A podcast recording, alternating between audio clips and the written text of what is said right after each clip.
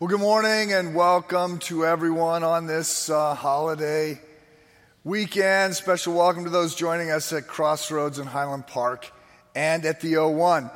As it turns out, um, some things are better than uh, they anticipated they would be. I doubt any of you want to change, turn in your, uh, your smartphone for the monstrosities that Cronkite was looking at and promising would come our way. So some things are better than uh, predicted. Some things are worse. Uh, for the record, I still don't have a flying car. I was promised a flying car. I don't have one. Uh, so some things are better, some things are worse. Some things are just, I'm going to say, confused. And I want to put the category of faith in that third camp. On the one hand, we have uh, some very clear parameters about what faith is supposed to be. Jesus contrasts faith with unbelief. And in Hebrews chapter 11, we get a, a, definition from the writer of Hebrews faith is the assurance of things hoped for, the conviction of things not seen. So there's, there's some clarity about what faith is. At the same time, I would submit to you that the word gets used in a lot of different ways by a lot of different people, and that there's a lot of confusion about exactly what faith is. And this is a big deal for a whole host of reasons. First of all, because uh, the Bible is pretty clear that faith is a big deal. In Galatians 3, Paul says that we, uh, the just, those who have been reconciled by, by uh, Christ to his Father, the just are expected to live by faith. And in Hebrews 11, which is the faith chapter where we get the definition of Hebrews, in Hebrews 11, we're told that without faith, it's impossible to please God. So, faith is a big deal from the biblical standpoint. I would submit that faith is also a big deal uh, for the future. As we look forward, I think um, having faith is going to be critical. I, I, I, argue that in the book that we need to be, we need to be clear about uh, what our, our deepest convictions are and what we understand is important and we need to be clear about having good friends, right? So, one of the things is we, we've got to have this faith thing nailed down. Uh, I would go a half step past that and say faith isn't just necessary for the future. I think faith is necessary for today. Uh, this, this past Wednesday, I, I woke up standard morning protocol, praying, sort of reciting some of the prayers that I pray as I stumble towards the coffee pot in the morning. And then uh, after that's on, I get down on my knees and I, I start the day with a, a, time of prayer. And there's, I pray the Lord's Prayer. There's some other things that I pray at that point. And as I, as I sort of turned and began to pray for the things that were most pressing, most prominent, I pretty quickly discovered that I was in a bad mood. And, um, and as this went on, I, I found myself actually getting mad with God which is not sort of very common for me. And I, I, I, sort of stopped and I thought, wow, wh- how am I going to such a dark place so quickly? And I looked at the things that were sort of ahead of me or the things that were, that were on my mind. We have several uh, people in the hospital facing very serious challenges. Uh, I'm, I am, if not depressed, I'm, I'm very discouraged about the political moment that we're in. And I shared a few weeks ago that I have three friends who are in a state of crisis. Uh, two of them are doing a little better, but uh, one of them, uh, but a new one has been added to that list. And so uh, I thought, okay, well, there's that. But in all honesty, it's not all that different than normal.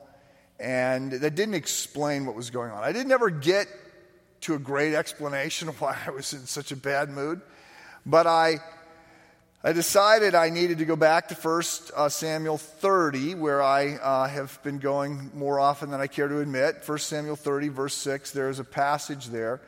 David is, uh, it, this is, a, this is a, a, difficult time for David. It's before he becomes king, Saul's trying to kill him. He is uh, sort of be, become the leader of a group of uh, renegades. There's like 400 vigilantes, mercenaries for hire. David's leading this group and they're on, a, they're on a, an assignment. And when they come back, the Amalekites have raided their camp, kidnapped their families, taken all their, taken all their possessions. And this group of outlaws that David is in charge of uh, are distraught. They've lost their wives, they've lost their children, and they turn on David. And they're looking to kill David. David is distraught because he's lost family in this. And uh, it says in 1 Samuel 30, verse 6, that David encouraged himself in the Lord.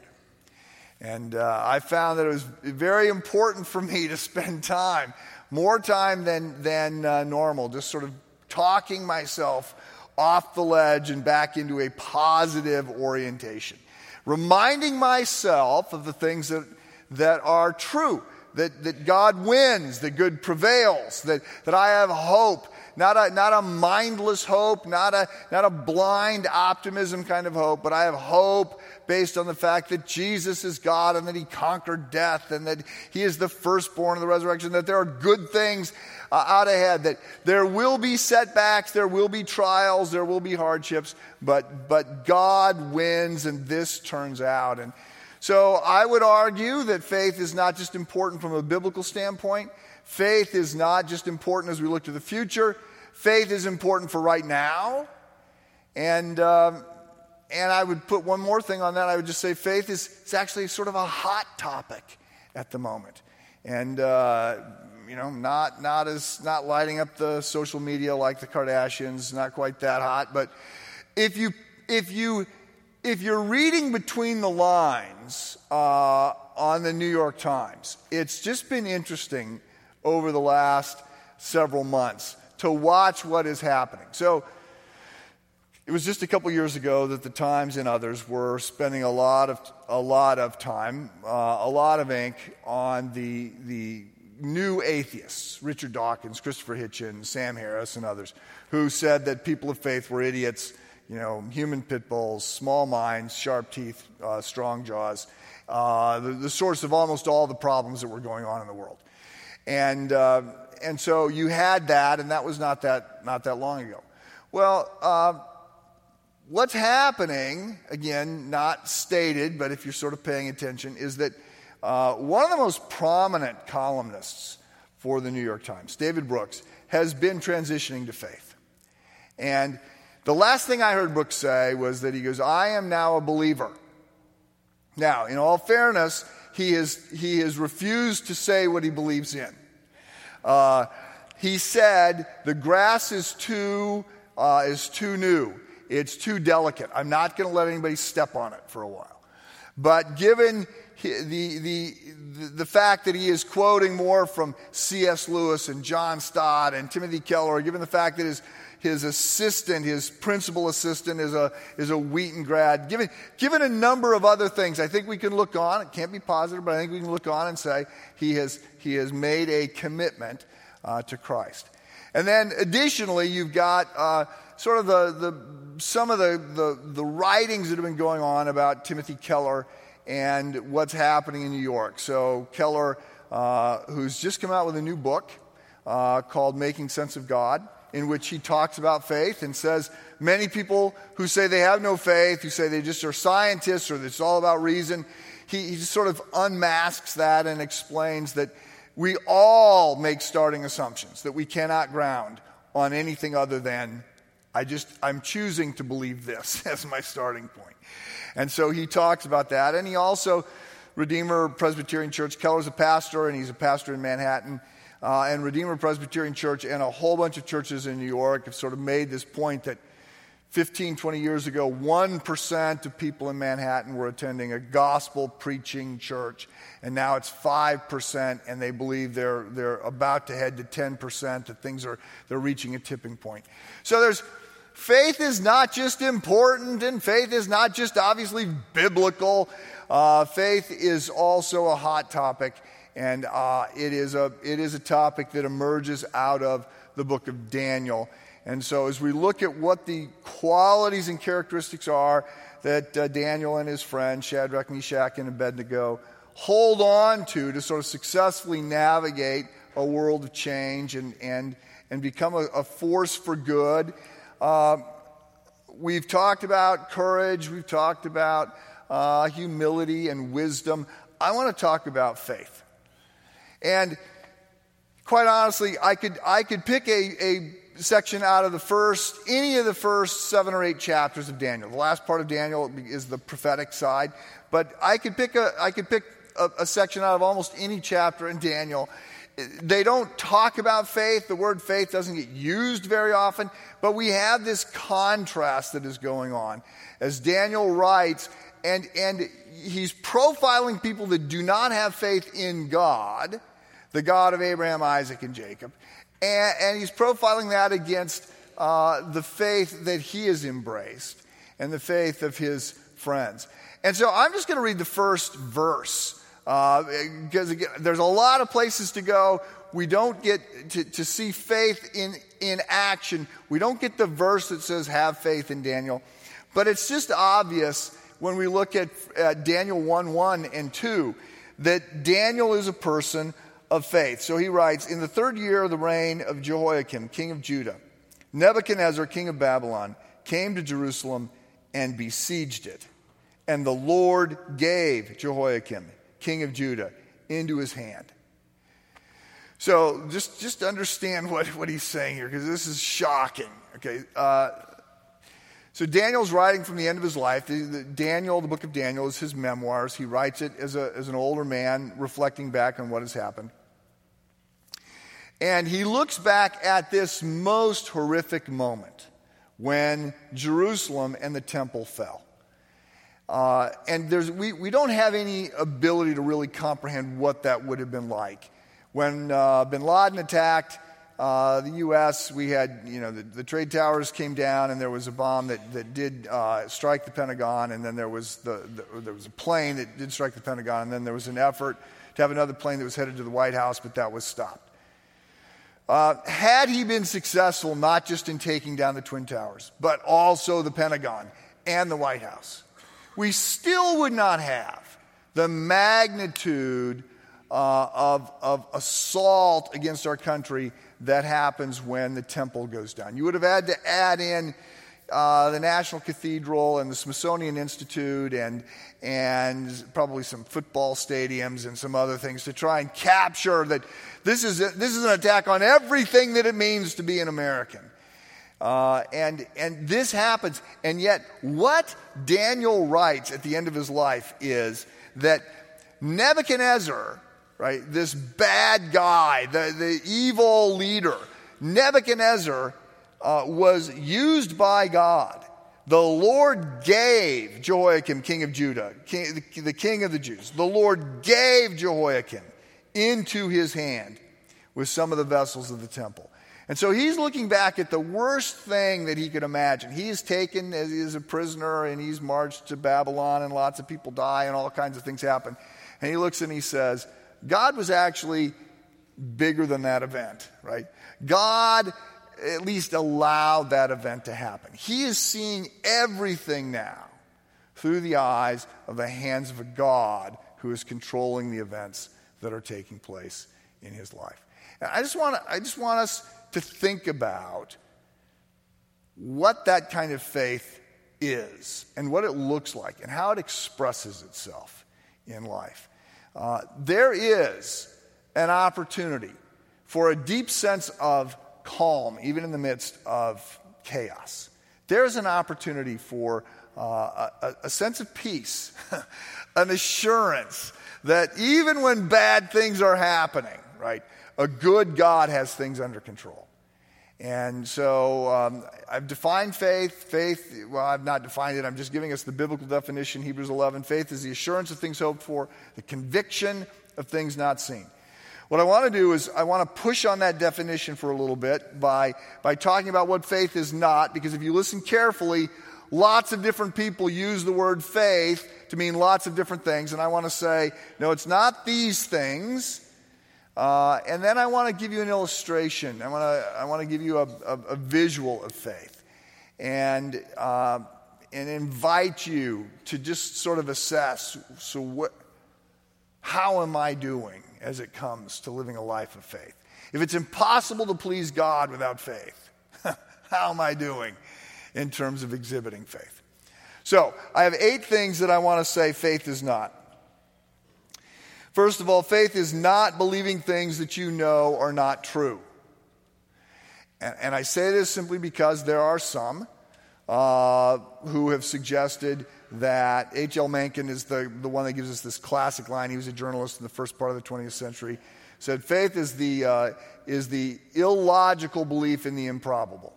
Um, so there are people who say, you know, that they say they have no faith. Again, they need to read Keller's newest book, uh, Making Sense of God. If you're not reading Keller, you're missing out. This is the newest book. It is a prequel to The Reason for God. Uh, they've not read this book, and they speak in disparaging terms about faith. And some people say faith is believing things that you know are not true. Faith is being told 2 plus 2 equals 5, and you better believe it because a religious book says it. And uh, I just want to say, no, that's not faith. Furthermore, faith is not a leap in the dark. Okay? Faith is not reason, but faith is not opposed to reason. Uh, Dallas Willard said it this way He said, Faith is not uh, a wild, desperate leap, it is, co- it is confidence grounded in reality. We are not expected to believe things without support. Right? We are not expected to just believe without any kind of assurance. We have uh, a book that talks about the nature of God. Think about it. when Moses is, is out as a is out wandering around as a as a uh, shepherd, and God calls him, right? God manifests Himself to Moses in the form of a burning bush. That's what gets Moses' his attention, right? There's a miracle right out of the gate.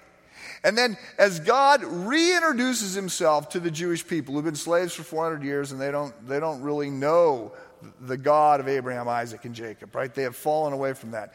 There will be a series of signs. There will be, there's, there's the, the 10 plagues. There's the parting of the Red Sea. There's manna from heaven. There's water from a rock. There's a cloud by day. There's fire by night, right?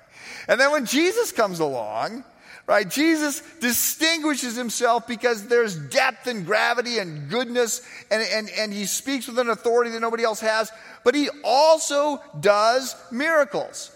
And he will say, very specifically in John uh, 14, Believe me when I tell you that I am in the Father and the Father is in me. If you don't believe that, at least believe on the basis of the miracles themselves that I am not just another rabbi. I'm not just a good teacher.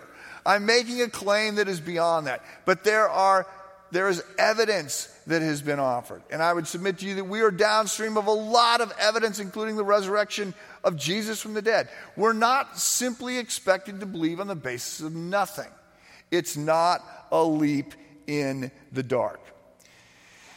Number three, faith is not merely intellectual assent. Faith has legs. The faith you have is the faith you show, right? If you want to know what you believe, look at how you live. That is what we believe. Our actions tell us what we actually believe. And that's what Jesus will say uh, that's what uh, John will say in 1 John 2. Uh, he writes, and, and he says, Look, uh, we know that we have come to know him if we obey his commands. The one who says, I know him, but does not do what he commands, is a liar, and the truth is not in him. So, if we know God, if we have faith in God, then that manifests itself in making decisions that reflect that faith.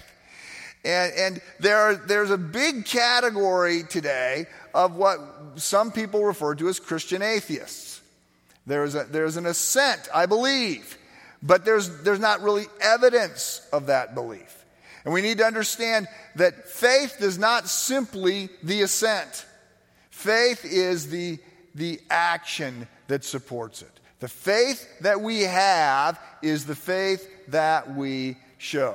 And we are broken, we're fallen people, we're gonna, we're gonna trip up, we're gonna fall. But the trend line of our lives should be towards generosity, care for the poor, uh, selflessness, right? Humility. These are the things that should characterize a person of faith in Christ. Now, the classic illustration of this, it's been used for many years, uh, but it's strong enough, it just needs to be told again. The, the classic illustration of saying faith is not merely intellectual assent uh, points to Charles Blondin, a daredevil, the last part of the, of the 19th century. First guy to walk a tightrope between uh, the US and Canadian sides over Niagara Falls. And uh, he makes this transition hundreds, if not thousands, of times. He walks across, he rides a bike across, he goes across on stilts, he goes out to the middle and, and builds a little kitchen and cooks an omelet and eats it. He, he runs across, he does all kinds of things going back and forth. One point, he has a wheelbarrow and he's got 350 pounds of bricks and he pushes it across, uh, he pushes it across the line, uh, across the rope. When he gets to the other side, he takes it out. He goes, How many of you believe I could do this again? And everybody raises their hand. He goes, Great. How many of you believe that instead of bricks, I could put a person in the wheelbarrow and push them across? And everybody raises their hand. He goes, Great. Who wants a ride? And everybody takes their hands down. It is the difference between intellectual assent, yes, I believe you can do that, and faith. I'm in the wheelbarrow because I'm, I, I'm, I have a confidence. I can trust this. I'm going to act on it. Number four, faith is not magic. Faith is not believing things that you know are not true. Faith is not a leap in the dark. Faith is not mere intellectual assent. Faith is not magic. It's not the ability to get two plus two to equal five if only you believe it sincerely enough. And uh, I say this because um, there are people who speak this way and, and say, if only you have enough faith, right, your child will get well. If only you have enough faith, this will happen. If only you have enough faith, this will happen. And, and the emphasis there is on the faith. So let me just say, you can have faith in faith if you want. That's not Christian faith. Christian faith is not about faith, it's about faith in God. And the, and the, the, the important part there is God, not your faith. So if there's a if there's a rickety bridge that is going to fall over as soon as you put three pounds on it, and you have faith that it will hold you as you walk across it, I'm I'm betting it doesn't work. If there's a good bridge and you have very meager faith in it, I think it'll hold. So faith is as good as the object in which we invest it. Christian faith is not magic, it is faith in a good God. Number five, faith is not optimism. So, I like optimism more than pessimism, uh, and I have hope. I have hope that uh, a good God has got all things under control. I have hope that Jesus Christ is who he claims to be, uh, and that, that uh, when I die, I, I will live again. I have a, a, a confident hope, a Christian hope. But hope is not optimism. And optimism is not faith. So we need to understand optimism is a, is a, is a good feeling that things are going to work out right. And faith is the confidence that a good God has this ultimately under control. And between here and there, uh, we've actually been told to expect difficulties and trials and setbacks and hardships. So it's not that everything is going to work. I, I am hopeful that the Cubs will win the World Series, right? But, but that's a, that's a, a hope so hope. Uh, it's not a know so hope, right? I am, I, am confident that the sun is going to rise again tomorrow right? So faith is the faith that we're talking about is not a hope so hope, it's a confident hope that things are going uh, to work out. But faith is not optimism. Number six, faith is not a feeling. So there's nothing wrong with feelings, uh, but we need to understand that, like our minds, our intellect, like our health, every aspect of who we are has been damaged by sin. We're not as bad as we can be, but every part of our life, our physical, uh, spiritual, intellectual, and emotional. Every part of our life has been damaged by sin. And so sometimes our emotions are right in lockstep with what they should be. And, and the hope, the prayer, the, the goal is that the longer we follow Christ, the more our emotions sort of fall in line with, with what they should be. But they're not always that. And so sometimes we simply have to rely on our convictions. Our, our feelings are not in line with what we need to do.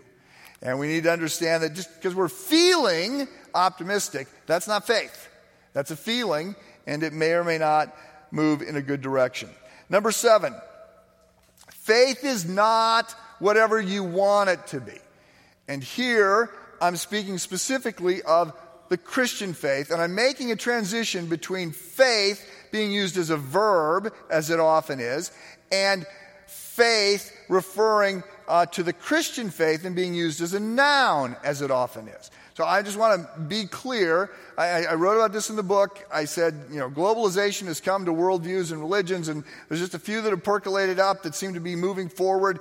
One of them is cafeteria religion. And there's a lot of people out there who sort of think they're operating under the banner of, of Christianity when they pick and choose all kinds of tenets that they say they believe in. So I, I believe in God, and, and, I believe in Jesus, and I believe in reincarnation, and I believe in capitalism, and I believe in uh, in Ayn Rand, and I believe in Oprah and the Cubs, and that's what I believe. And they put it all together and say, that's what I believe. Okay, uh, it's, it doesn't work. It's, some of those things are mutually exclusive. It's not going to support you in a time of crisis because it's not true. But today we're not really allowed to say that. Uh, whatever someone sincerely believes, we are expected to affirm. So uh, I want to go back. I've used this illustration before, but uh, I have a friend who taught has taught a confirmation class, uh, our Compass class for eighth graders, for 20 years. and he, uh, he opens this class by, uh, by doing two things. First of all, he holds up a jar that has uh, marbles in it or whatever, jelly beans, and he says, How many marbles are in this jar? And he writes all the students' names and their guesses, right? And then he says, Okay, and what is your favorite song? And everybody gives their favorite songs. And then he opens the, the, the lid and he, he pours the marbles out and they count them and he goes, okay, so there's 38 marbles. So we look and we see that Lauren said there was 37 and Jack and they were all lower than that and these people were all higher than that. And so Lauren, Lauren wins. She has the closest answer. Okay. And then, and then he says, okay, so who won having the, the favorite song? Who wins that? And of course, all the students say, no, no, no, no, no, no, you, you can't win that. Everybody's entitled to their own opinion on which song is, is the, their favorite song. He goes, oh, okay. So now, so is faith more like how many marbles there are in a jar, or is it more like a favorite song? And he says, everybody today says, faith is more like picking your favorite song. I just want to say, no, it's not. Uh, there is a there, there is a, a, creed. There there is a tenet. There is there is an affirmation that Jesus has said. This is it. We tried to outline that with the fence posts. We said these are the these are the critical non-negotiables. We can't we don't get to mess with this. We don't get to decide. I like that. I don't like that. I'm going to choose this and choose that. The Christian faith is something in particular, and we need to be aware of that. Finally. Um, faith is not uh, a slice of the pie. So you can imagine, you've all seen pie graphs, right? There's a, there's a circle, and you're imagining that it's a pie, and there's a bunch of different wedges, and they go, okay, so this is, this is what makes up your life. And they go, there's this many hours you spend at work, and there's this many hours you spend sleeping, and then this is the time you spend eating, preparing food, and this is the time you spend working out, and this is the time you spend watching TV, and this is the time you spend with friends, and this is the time you spend. And, and some of you believe that my objective, my goal, is to get you to have one of those slices to be God or faith or church or religion or whatever you want to la- label it. As, and, and additionally, that I'm forever trying to grow that, that slice of the pie to get bigger and bigger. That that's my assignment. So I just want to say, uh, no, not my assignment at all, not the way I understand it. Faith is not another thing in life. If we're going to use that illustration, I would say faith is the pie pan into which everything else is formed. Faith is, is the orientation we have and bring to everything. That is what Jesus brings forward. It is, it is a definition of reality. It is a call to the way we think and we live. It is to shape everything. So, here's what I want to do. I've, I've, we've defined faith out of Hebrews 11 assurance of things hoped for, the conviction of things not seen. I've said it's not feelings and it's not a leap in the dark and it's not a slice of the pie. I've, I've given you all those things. I want to I want to play a, a, brief video clip of uh, a man speaking at his wife's funeral. Uh, this is Monty Williams. He was an NBA player, uh, and more recently, he's been a coach. His uh, wife was killed this February when a uh, driver under the influence of methamphetamine crossed the center line and, and it was a head on collision. And uh, this is about five minutes into the comments that he makes. You can watch all of them online if, if you want to do that. But he, he is speaking from a position of faith, an assurance of things hoped for, a conviction of things not seen. And so uh, we're going to play this, and, and, when we come back, the campus pastors are going to step up uh, and, and take it from there. Let's run this video. This will work out. Doesn't mean it's not hard. Doesn't mean it's not painful. Doesn't mean we don't have tough times and we're going to have tough times. What we need is the Lord. And that's what my wife tried to exhibit every single day. Now, I'm going to close with this, and I think it's the most important thing that we need to understand. Everybody's praying for me and my family, which is right. But let us not forget that there were two people in this situation. And that family needs prayer as well. And we have no ill will towards that family. In my house, we have a sign that says, As for me and my house, we will serve the Lord. We cannot serve the Lord if we don't have a heart of forgiveness.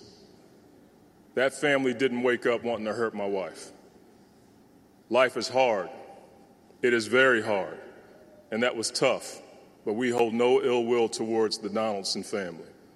And we, as a group, brothers united in unity, should be praying for that family because they grieve as well. So let's not lose sight of what's important. God will work this out. My wife is in heaven. God loves us. God is love. And when we walk away from this place today, let's celebrate because my wife is where we all need to be. And I'm envious of that. But I got five crumb snatchers I got to deal with. I-, love you guys for taking time out of your day to celebrate my wife. We didn't lose her. When you lose something, you can't find it. I know exactly where my wife is. I'll miss holding her hand. I'll miss talking with my wife. Um, Sam and Coach Donovan probably couldn't figure out why I always wanted to get out of the office, uh, me and Mo Cheeks. Um, Mo probably wanted to go do something else, but we always wanted to get out of the office. I just enjoy being with my wife. I enjoy being with my family. I'm going to miss that.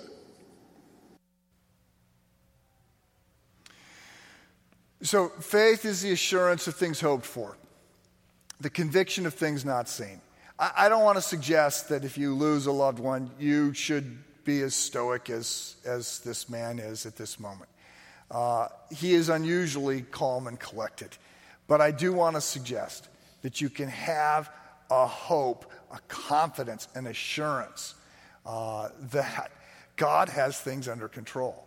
And it allows you to navigate a world that is increasingly chaotic. and to do so from a position of peace and confidence that a good God has got things under control. So I'm going to close in prayer, and I'm going to just acknowledge in this prayer that there are people with different levels of faith. Some of you have no faith. Um, you, that's how you would say it. You, you don't know God, and you know that you don't know God. I want to give you an opportunity to place your faith in God. And so I'm going to pray a prayer similar to the one I prayed 30 years ago. And I'm not going to ask you to raise your hand or come forward, but if, it, if, that's, if you want to know the kind of uh, God that you see em- demonstrated by uh, the comments of Monty Williams, I want to give you a chance to put your faith in him. Some of you are in a different camp. You are Christian atheists. You would say, well, that is what I believe.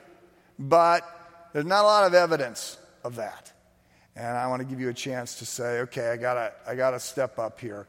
Uh, the faith I have is the faith I show. I want to show more faith. And uh, Spirit of God, I need help figuring out what that looks like. So I'm going to pray uh, for all of us, but I'm going to I'm going to call out those two and give you a chance to pray with me on that front. So let's uh, let's go to the Lord in prayer. Father, again, we thank you for um, directions about how to live and how to live well uh, in a world that is um, a bit unsettled. Uh, we want to exhibit the kind of uh, thoughtfulness, calmness, uh, the, the spirit of uh, confidence that we see in David and Shadrach, Meshach, and Abednego. And so we pray to that end. If you don't know Christ, I, I want to encourage you to pray a prayer silently in your heart. It's the attitude of your heart, not the words. But I want to encourage you or invite you to pray something like this God, if you're God and Christ is your Son, I, I, I see in ways, I understand in ways I have not in the past, that, uh, that I am broken and sinful and responsible for that. I can't keep I can't keep my own standards consistently, let alone keep your standards. And so I need help, and I want uh, faith. I want to I wanna place my destiny in your hands. I want to know that um, my past can be forgiven and I can have a life of purpose now and heaven promised when I die. So, I, Lord Jesus, I, I thank you for who you are and what you've done and what you taught. And I, I look to you for help and forgiveness. And I thank you for, for dying in my place. And, Spirit of God, I pray that you would guide and direct me and help me to become more like Jesus. If you're in the second camp, if you would say, you know, I made a decision like that six months ago or 20 years ago, but um, I've not been executing well against that set of assumptions. Uh, I want to encourage you to pray something like this Heavenly Father, forgive me for my, um, for my wandering, forgive me for my lack of faith. Uh, strengthen my faith even now. Spirit of God, help me see things more clearly. Help me place my hope, my confidence in God, and to live like Jesus. Uh, help me to, to demonstrate and grow in faith that I could be more like him. To your glory, I pray. And Father, I would just pray for all of us that, that faithful next steps would, would somehow become clear. The opportunity to do something that helps us to grow, to be more like Jesus, would be clear to us, and we would take those steps. We pray this in Christ's name. Amen.